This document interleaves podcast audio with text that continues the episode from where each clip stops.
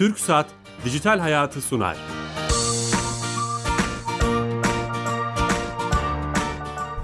Herkese merhaba, ben Bilal Eren. Teknoloji, internet ve sosyal medyanın daha geniş anlamda dijitalleşmenin hayatımızı etkilerini konuştuğumuz Dijital Hayat programımıza hoş geldiniz. 2018'in son programında her cuma saat 15.30'da, 2019'da da devam edecek bu arada. Sizinle beraberiz TRT Radyo 1 mikrofonlarında. Bugün bir Teknopark değerlendirmesi yapalım istedik. Ee, teknoloji ve dijitalleşmenin bu kadar konuşulduğu bir, bir çağda Türkiye'nin bayağı da oldu çeyrek asıra yaklaşan bir Teknopark ma- macerası var. Öyle söyleyebiliriz. Teknoparklar neyi başardı, neyi başaramadı üzerinden bir fotoğraf çekmek istedik. Kimle çekeceğiz? Çok değerli bir konuğumuz var. Gebze Organı Sanayi Bölgesi Teknopark Teknoloji Transfer Ofisi Direktörü Tolga Bildirici. Tolga Bey hoş geldiniz. Hoş bulduk. Gebze'den geldiniz. Sanki diğer bir şehirden gelmiş gibi. evet. Ayağınıza sağlık, şeref verdiniz. Teşekkürler. Ee, bu konuyu konuşacağız e, sizinle. Teknoparkların bugününü, yarını ve geleceğinin aslında bir değerlendirmesini yapmaya çalışacağız. Ama öncesinde sponsorumuz TürkSat. TürkSat'a bağlanıyoruz. TürkSat biliyorsun Türkiye Gov.tr yapan, e, işleten, hayatımızı kolaylaştıran servisleri yapan kurumumuz. Orada direktör arkadaşımız Sami Yenice bize her hafta bir özelliği bağlantıyla Ankara'dan canlı yayında anlatıyor. Sami Bey. Bilal Bey yayınlar. Teşekkürler. Yayınımıza hoş geldiniz. Hoş bulduk sağ olun. Bu hafta hangi özelliği anlatacaksınız? Evet, yıl boyunca E-Devlet kapısında açmış olduğumuz hizmetleri ve E-Devlet kapısının özelliklerini anlattık. Ee, yılın bu son programında da E-Devlet kapısında bu sene en fazla hangi hizmetler kullanıldı? Vatandaşlarımız, kullanıcılarımız en çok hangi hizmetleri kullandı? Onları listeleyeceğim, onlardan bahsedeceğim. Lütfen. Ee, bu sene en çok kullanılan hizmetlerimiz Sosyal Güvenlik Kurumu, 4A Hizmet Dökümü, Adalet Bakanlığı dava dosyası sorgulama ve Gelir Dairesi Başkanlığı vergi borcu sorgulama şeklinde ilk üçe e, sahip. E, bunların dışında araç plakasına yazılan ceza sorgulama, SGK tescili ve hizmet dökümü, tapu bilgileri, e, icra dosyası sorgulama, mobil hat sorgulama gibi hizmetlerde bu sene çok sık kullanıldı E-Devlet kapısında. en çok kullanılan hizmetlerden biri oldu. Son belki sıralamaya girdim bilmiyorum ama bedelli askerlik başvurusu da çok kullanıldı diye biliyorum. Bu sene açmış olduğumuz o süreli hizmetler içerisinde bedelli askerlik, imar barışı gibi e, hizmetlerde çok sık kullanıldı bu sene. Evet. 2019'da da bu servislerin daha da fazla kullanılmasını, aktif kullanılmasını diliyoruz şimdiden. Tüm ekibe selamlar lütfen ve 2019'un E-Devlet kapısı içinde iyi geçmesini dileğiyle. Teşekkürler, iyi yayınlar. Sağ olun, kolay gelsin, iyi günler. Evet, TürkSat'a bağlandık ve e, hayatımızı kolaylaştıran bir servisi konuşmuş olduk. Yeni katılan dinleyicilerimiz varsa tekrar edeceğim. Gebze Organı Sanayi Bölgesi Teknopark Teknoloji Transfer Ofisi Direktörü Tolga Bildirici Bey ile beraberiz. Teknoparkların dünü, bugünü, yarını konuşacağız. Evet. E, Teknopark macerasıyla başlayalım mı ilk başta? Hani hem dünyada hem Türkiye'de nasıl çıktı, nasıl geldi buralara? Tabii ki. Teknopark nedir, Tek- amacı nedir gibi gibi. Tabii ki. Şimdi teknoparklar e, aslında birazcık geriye gidersek teknoparkların çıkışından da önce bir hikaye e, ile teknoparkların e, amacını anlatmak sanıyorum doğru olur. Tamam. 1500'lü yılların sonlarına doğru e, İsviçre'de e, John Calvin isimli bir din adamı e, mücevher, mücevher imalatının daha doğrusu mücevherin çok e, dinen uygun olmadığını e, açıklaması üzerine e, İsviçre'deki e, mücevher üreticileri tabii bir anda bir pazar kaybı söz konusu da olduğu için e, sadece yasaklamanın olmadığı saat ve zaman e, bildirme e, diyelim o. Saat e, saate kayıyorlar. Saat üretimine e, kayıyorlar çok ve ilginçmiş, evet. 1600'lü yılların başında ise e, saat üretimi e, İsviçre'de artık e, oldukça yan yana gelen üreticilerin yan yana geldiği bir e, şey gel, e, haline alıyor. Bir sektör haline alıyor. Fakat enteresandır ki e, 1800'lü yıllara kadar İsviçre saatleri zaman anlamında çok hassas olmayan saatlerden oluşuyor. Sadece bunun amacı mücevheri bir şekilde kullanabilmek için yapıldığından dolayı hassas değiller. İngiliz saatleri daha tercih ediliyor o döneme kadar. E, Daha sonra işte 16. yüzyılda e, bu birazcık daha saat üreticilerinin bir yerde toplanması, bir şehirde toplanması sonucunda da e, inovatif bir, bir kişi e, gelip burada bir kümelenme yaratıyor. Ve aslında İsviçre saatlerinin ortaya çıkmasını da bu şekilde oluyor. Kümelenme şu şekilde oluyor. Aynı kişilere tabii o zaman otomasyon falan yok. E, elle yapılıyor her şey manuel. Aynı kişilere öncelikle ikiye bölüyor. E, bunlardan bir tanesi üreticiler, diğerisi diğeri ise montaj yapanlar. E, üreticilere hep aynı üreticiye aynı parçaları vererek o parçanın aynı şekilde yapıldığı için standartizasyonunu manuel olarak sağlıyor. Böylelikle aynı parçayı sürekli yapan kişi hep aynı parçayı ve daha düzgününü e, yapıyor.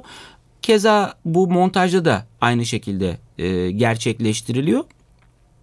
Ve İsviçre saatleri o e, günden ve o olaylardan sonra aslında en tercih edilen e, saatler, en dakik saatler haline alıyor. Şimdi benzer işleri yapan insanları bir arada toplayıp hem işte güçlerini, işbirliğini arttırmak, belki inovasyonları arttırmak, karşılaştık sorunları beraber çözmek için aslında yapılmış ama temelinde bunun bir din temelli olduğunu bilmiyordum. Evet. E, başlangıcı tabii e, enteresan bir hikayesi var ama sonuçta benzer işleri yapan e, kişilerin veya firmaların yan yana bir, bir birlikte e, güçlerini birleştirerek, birbirleriyle hareket ederek ortaya çıkardıkları e, bir yapı. Bu aslında teknoparkların temeli bu değil ama teknoparkın amacı e, bir şekilde bu. Bizim e, tarihimizde de vardı Mısır çarşısı ne bileyim ve hep şu an tarihi bölgelerde de görüyoruz. E, Benzer işi yapan insanların işte ayakkabıcılar, evet. baharatçılar bir yerde toplanma aslında çok eskilere dayanıyor sanırım. Çok eskilere dayanıyor çünkü birazcık daha o zaman ihtiyacı olan kişiler e, bunları alabilecekleri merkezlere gitmeyi tercih ediyorlar. O merkezlerde gerek fiyat gerek ürün kalitesi anlamında çok çeş- çeşitli seçenekler bulabiliyorlar.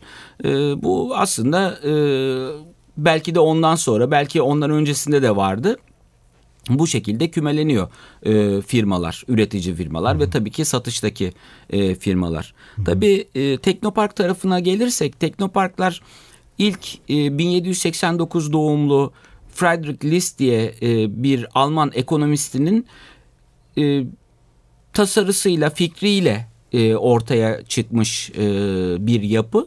Burada yapıyı üç e, ayak üstüne oturtuyor.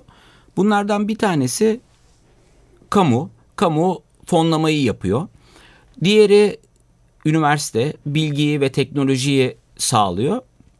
Ve en sonda e, üretimi yapacak e, sanayi yani normal reel sektörü e, belirliyor ve teknoparkların aslında bu üç yapı üzerinde, bu üç ayak üzerinde e, gelişmesini, bu teknolojinin... Kamu üniversite sanayi işbirliği sözü aslında buradan mı geliyor? E, Hep söylenen. E, buradan geliyor. Buradan geliyor. Çünkü aslında üç tane önemli parçayı ayağı birleştiriyor. Üç tane önemli ayağı birleştirdiği için buradan geldiğini e, düşünüyorum. Zaten bu Friedrich List Alman ekonomist aynı zamanda bugünkü Avrupa Birliği'nin ilk e, temelini atan ilk fikir babalarından da e, babası diyebiliriz e, kendisine.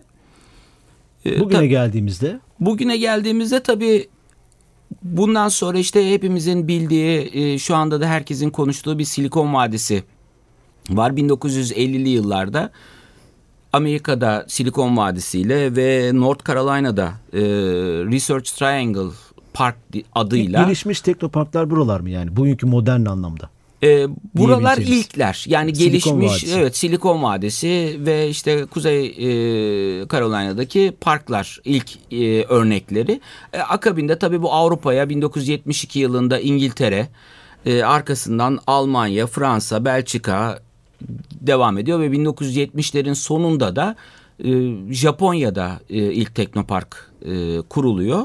E, dünyadaki gelişimi de bu şekilde oluyor. Ta İsviçre saatlerinden başlayıp. Çok güzel ama çok güzel bir fotoğraf çekmiş olduk. Türkiye'de nasıl başladı? E, Türkiye'de aslında teknoparklar e, biliyorsunuz bir 4691 numaralı yasayla başladı ama öncesi var. 1970'li yıllarda 80'li yıllarda biz teknoparkları aslında erken konuşmaya başladık. Ee, tabii bu bir süreçti. Bu süreç içinde e, bugüne kadar gelindi ama biz 1970'lerde 80'lerde bu belki de örnekler görülerek bunlar konuşuluyordu. 1980-90'ların başında İTÜ'de e, COSGAP'in e, bir yapısıyla birlikte e, ODTÜ'de benzer şekilde e, bir takım yapılar oluşturuldu. Araştırmayla üniversiteyi birazcık daha ticarileştirecek şekliyle hareket edebilecek bir takım e, yapılar oluşturuldu. E, daha sonrasında da işte 2000'lerden sonra 2000 1-2002'de 4691 numaralı e, kanunun çıkmasıyla teknoparklar artık e, bugünkü bildiğimiz anda şeyine hüviyetine kavuştu. Kavuştu. E, açılmaya başlandı. Evet. İlk, Teknopark 2001'de mi açıldı? E, 2001-2002 e, ilk Teknopark'ın e, ODTÜ veya İTÜ e, ilk Teknopark oluyor Hı-hı. bildiğim kadarıyla ODTÜ. E, o yıllarda açılıyor. Şu anki bugüne geldiğimizde 2018'in son günlerine geldiğimizde Türkiye'deki durum ne? Kaç tane teknopark var? Bir de şunu soracağım. Bazen teknokent, bazen teknopark değişik isimlendirmeler geliyor ama hepsi aynı anlama geliyor değil Evet mi? hepsi aynı anlama geliyor. Hepsi 4691 numaralı yasa doğrultusunda kurulmuş. Aslında teknoloji geliştirme bölgesi olarak tanımlıyoruz. E, bunlara teknopark da denebilir, teknokent de denebilir. Aynı e, işleve sahip teknoloji geliştirme bölgeleri. Asıl ismi bu yani teknoloji geliştirme evet, bölgeleri teknoloji geliştirme bölgesi. Şu anki peki Türkiye'de kaç teknopark var? Bunun coğrafi dağılımı ne? Bunlarla ilgili bilgi var mı? Tabii. Şimdi Türkiye'de şu anda aktif halde 58 tane teknopark. 58. 58 tane teknopark mevcut en son aldığım e, bilgilerle. E, kurulumu devam eden halen e, süreci devam eden yani teknopark bölgesi olarak ilan edilmiş ama işte inşaatı kurulumu devam eden bir takım e, bölgeler de var. Bunların bunlarla birlikte toplam teknopark sayısı 81 e, şu anda Türkiye'de. Dağılıma bakarsak tabii dağılım olarak e, büyük şehirlerde özellikle üç büyük şehirde teknopark sayıları e, oldukça yoğun tabii. E, bizim bölgemizde de Kocaeli bölgesinde de teknopark e, sayısı oldukça yoğun. Çünkü oranın da sanayi bölgesi Çok. olması e, dolayısıyla e, beş tane şu anda e, Kocaeli e, ilinde ve Gebze ile birlikte beş tane teknopark mevcut. Bu fazla bir sayı mı sizce? Ee, Yoksa yeterli mi burada duralım diyor musunuz? E, bence yeterli bir sayı. E, fazla diyemeyeceğim ama yeterli bir sayı. Çünkü Kocaeli ve Gebze bölgesi biliyorsunuz e, Türkiye'nin lokomotif e, bölgelerinden Sanayide, bir evet. sanayi anlamında lokomotif Üretimde. bölgelerinden bir tanesi. E, dolayısıyla burada ihtiyaç var. Burada çok fazla e, üretim var ve e, yeni fikirlerin, katma değerli ürünlerin geliştirilmesi ve bunun sanayiye uyarlanması için bence olması gerekli. Evet süper. Aslında teknoparkların ne amacı, ne olduğunun, amaçlarının ne olduğunu, sayısını bir fotoğrafını çekmiş olduk. Tarihçesini bile konuştuk İsviçre örneği üzerinden. Gelelim aslında neyi başardı ve neyi başaramadı. Biraz hani hem bu 2018'de genel bir değerlendirme her konuda yapılır evet. ya. Teknopark'la ilgili bir değerlendirme yapalım e, e, isterim. Yani mesela başarılarıyla başlayalım. Evet Hı-hı. şunu başardık. E, teknoloji artık daha çok konuşuluyor. Üretim oldu. Rakamlar buna geldi. Hı-hı. Veya şu şöyle sorunlarımız var gibi. E, şimdi aslında farklı bir bakış açısıyla başardı ve başaramadıdan önce farklı bir baş, bakış açısıyla e, bakmak belki birazcık daha e, bize daha güzel bir resim tamam, e, gösterebilir. E, bizim teknolojiyle katma değerli ürün üretimiyle ilgili çalışmalar biliyorsunuz işte bu 1973'teki e, Kıbrıs çıkarması sırasındaki teknolojik e, sıkıntılarımızdan dolayı ilk Aselsan'ın kurulmasıyla başlamış bir dönemden e, beri devam eden bir süreç. E, bir musibetle başlayan. Evet evet evet e, bir süreç ve biz orada artık kendi teknolojimizi kendi savunma teknolojimizi geliştirmemiz gerektiği nin farkına vardığımız bir e, süreç e, ve tabii ki e, bu sürede de bazı şeyleri hızlı yapabilmek için çünkü zaman da en büyük e, problem. Yani bunu uzunca bir sürede değil de daha kısa e, sürede yapabilmek için bu teknopark kanunları e, çıkarılıyor ve bir takım de, e, destekler ve teşvikler e, veriliyor. Tabii şimdi burada doğrusunu yanlışını dan önce e, her şeyin bence yanlışı da olabilir. Bunlar e, bir bilgi birikimidir. E, yaptığımız yanlışları düzelterek e, devam etmemiz aslında bu bilgi birikimimizi geliştirmek e, doğrultusunda e, düşünülebilir. Mesela e, satışta pazarlamada şu anda ismini hatırlamıyorum ama bir ünlü bir söz var.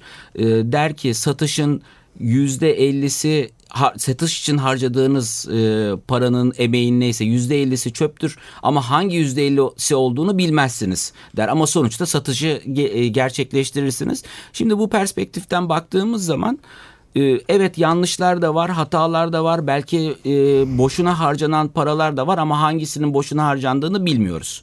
E, bu ekosistemi oluşturmak e, için sonuçta ekosistem oluşuyor ve ekosistem oldukça e, düzgün bir şekilde Türkiye'de e, bence oluşuyor olduğunu da düşünüyorum.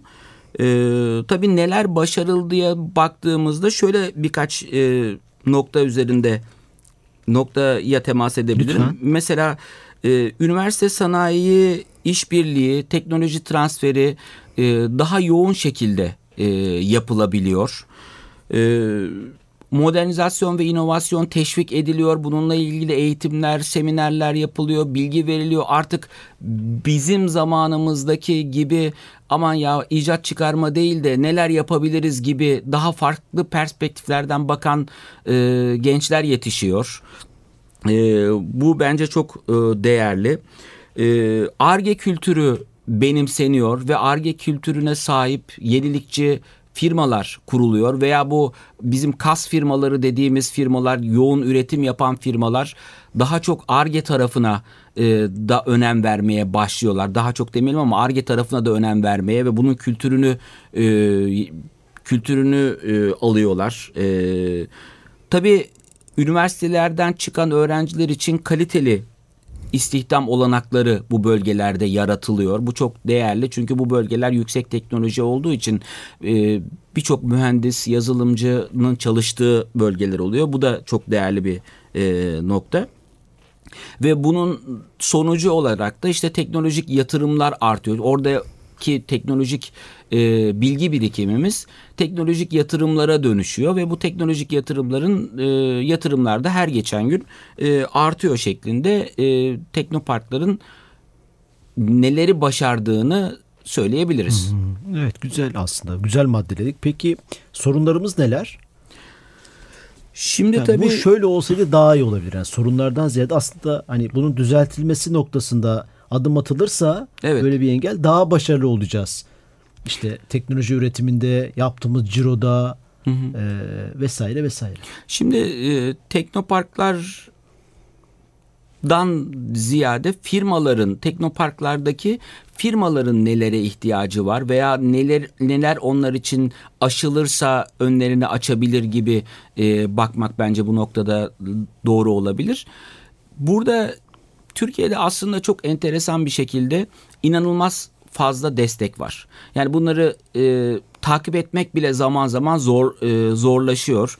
O kadar ee, çok kurum, o kadar başlık altında. E, o aynı kurumun içinde birçok destek var. Bunlar aslında güzel şeyler ama çoğaldığı zaman ki TÜBİTAK son dönemdeki çalışmalarında aslında bunları sadeleştirmek yoluna da gitti. Ee, onlar da bunun farkına vardılar. Türkiye'de en son duyduğum ben birebir saymadım ama 272'nin üzerinde destek vardı. Bazıları çağrı bazlı, bazıları sürekli açık e, destekler var. Bu desteklerde ağırlıklı olarak çok e, yüksek ağırlıklı olarak hatta genellikle ARGE yapılması ön planda tutuluyor. Halbuki firmaların ARGE yaptıkları zaman bir ürünü ortaya çıkardıkları zaman o ürünün artık ticarileşmesi gerekiyor ve teknoparkların bence birazcık daha ticarileşme tarafında adım atmaları gerekiyor. Bu teknoparkların ve teknolojinin de sürdürülebilirliğiyle doğru orantılı olması gerekiyor. Yani ürettiğimiz bir şey var evet ama ürettiğimiz o ürünümüzü mutlaka satmamız gerekiyor. Ne kadar dünyanın en önemli ürünü de üretmiş olsanız satmadan bunun ne katma değerini ne e, inovasyonunu hiçbir şeyini kullanamıyorsunuz. E, bu noktada satış pazarlama ağırlıklı olarak desteklerin bir miktar daha e, arttırılması. O konuda bir eksiklik görüyorsunuz. O Yani evet. Terazinin o tarafında biraz zayıflık görüyorsunuz. Ya satış, pazarlama, markalama, bir şeyi ürünleştirme ve onu halka işte kitlesi kimse hedef kitlesi ona satma noktasında eksikler var. Evet, eksikler Ben de var. onu görüyorum. Yani teknoparklardaki firmalar güzel işler yapıyorlar. Güzel fikirleri var. E, Birçok safhayı da geçiyorlar sizlerle beraber. Ama onu pazara e, çıkarıp e, işte e, ticarileştirme noktasında problem yaşıyorlar. Satma noktasında tabiri caizse. Evet. Şimdi orada tabii Sizde de öyle değil mi Gebze? Bizde Sizin- de öyle. Hatta şöyle de bir örnek verebilirim ben. Bizim firmalarımızdan tabii doğal olarak bunlar mühendis kökenli, ARGE e, kökenli kişiler. Üretim yapmayı çok seviyorlar. Üretim yapıyorlar, bir ürün ortaya çıkarıyorlar. Ama ürünü satmak yerine onlar için kolay olan yeni bir ürün daha çıkarmaya çalışıyorlar. Bu noktada zaten do- doğaları gereği e, ARGE yapmak, üretim yapmak isteyen firmalara e, bu doğalarından birazcık çıkarmak, e, bunlara yeni bir e, kan, yeni bir destek vererek aslında çıkarmış oldukları ürünlerin e, satılıyor sat, e, olması gerekiyor. Bu noktada belki eksiklerimiz e, var. Bu noktada da aslında e, bu biz de dahil olmak üzere teknoparklara çok e, bu, bu noktada önem Siz, siz veremiyor musunuz onlara satış pazarlama desteği? Bazı teknoparklarda görüyorum çünkü hani bu konuya daha çok eğilmeye çalışıyorlar. Ee, Yani şimdi- ürünü getir satalım bir, bir şekilde pazara sunalım. Evet, e, biz de Teknopark Gebze özelinde Gebze soruyorum. özelinde söylüyorum. Çünkü diğer teknoparklara e, onların çok detaylarını bilmiyorum ama e, Ghost Teknopark özelinde söylersek biz de çok yakın zamanda bir çalışma e, başlattık bununla ilgili. E, ve firmaların e, ürünlerinin e, pazarlaması konusunda bir pazarlama danışmanlığı e, hizmeti veriyoruz firmalara. Süper, harika. E, yeter ki ürünlerini e, satsınlar, satmaya başlasınlar. E, yeni üründen önce satış odaklı olsunlar e, istiyoruz. Ve bu bu bu tabii şeye de yansır. Yani mesela e, soruyorum tek tüketlere cironuz nedir? Veya ne sattın ülke için ülke dışına? Çok net cevaplar gelmiyor. Bunu daha gür sesle söylemenizi de sebep olacak. Yani bir özgüven anlamında söylüyorum. Kesin Yatırım yatırıma da dönüşür o. Bu kadar sattık biraz daha büyütelim bu işi. Demek ki satabiliyoruz. O pazarlama ekibini vesaire. Ne dersiniz bilmiyorum. Kesinlikle, kesinlikle katılıyorum. Biz zaten e, Ghost Teknopark olarak hep şunu söylüyoruz. Teknoparkların esas hedefinin, çıktısının ben e, bizce ihracat veya ithal ikamesi olması gerekiyor. Aslında buna bir ek olarak biz buna İKÜP diyoruz, 3i diyoruz.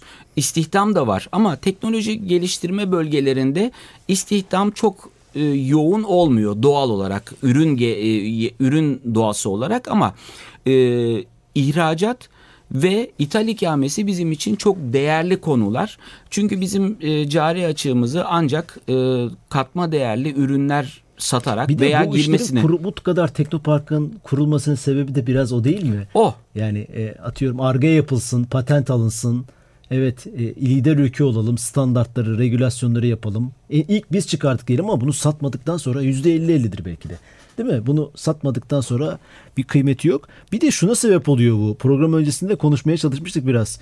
E, e, siz eğer bunu ürünleştirip satmadıkça hep arge yapayım, arge yapayım. Bir süre sonra o sarmal içinde performansınızı da eğer değerlendirecek, ölçecek mekanizmalar yoksa ilelebet e, Teknokent'te, Teknopark'ta kalmaya devam Kalmaya, ediyorsunuz. Ne kadar evet. güzel.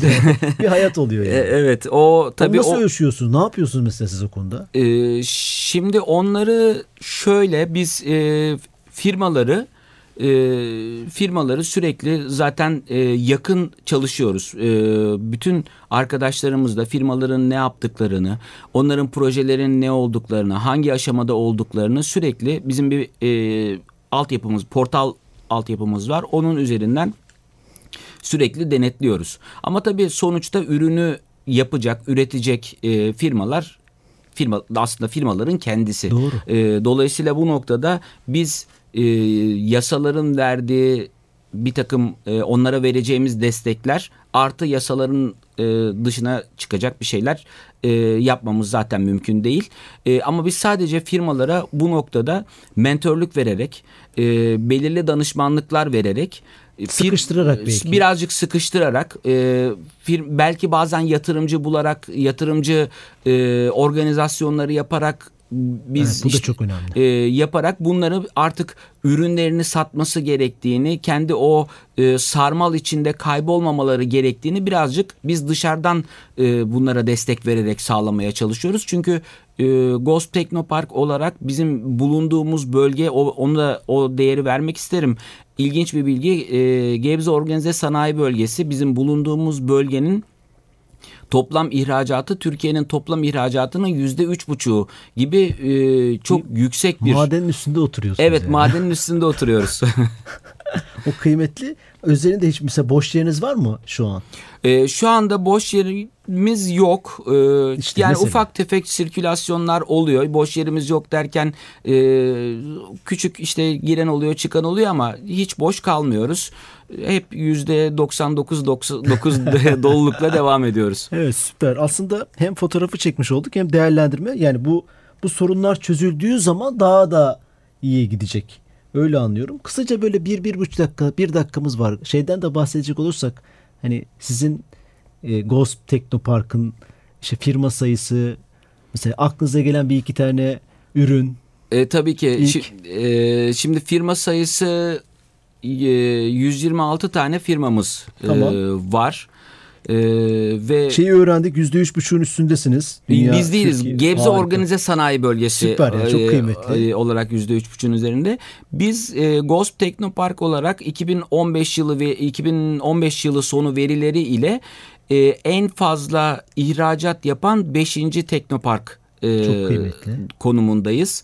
E, ki bu bizim için de biraz önce söylediğim sebeplerden dolayı oldukça e, kıymetli. Süper. Ee, size Twitter'dan, Facebook'tan, LinkedIn'den ulaşabilir.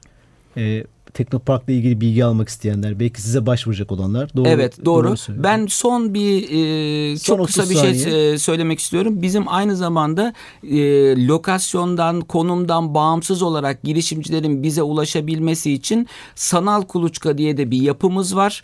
E, herkesin bize buradan ulaşmasını istiyoruz.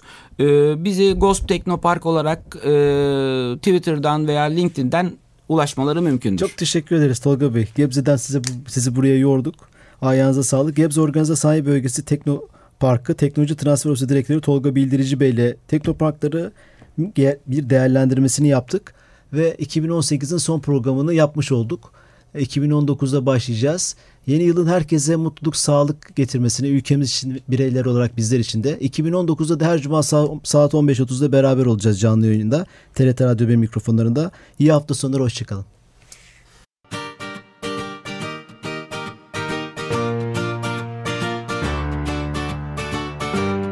Türk Saat Dijital Hayatı sondu.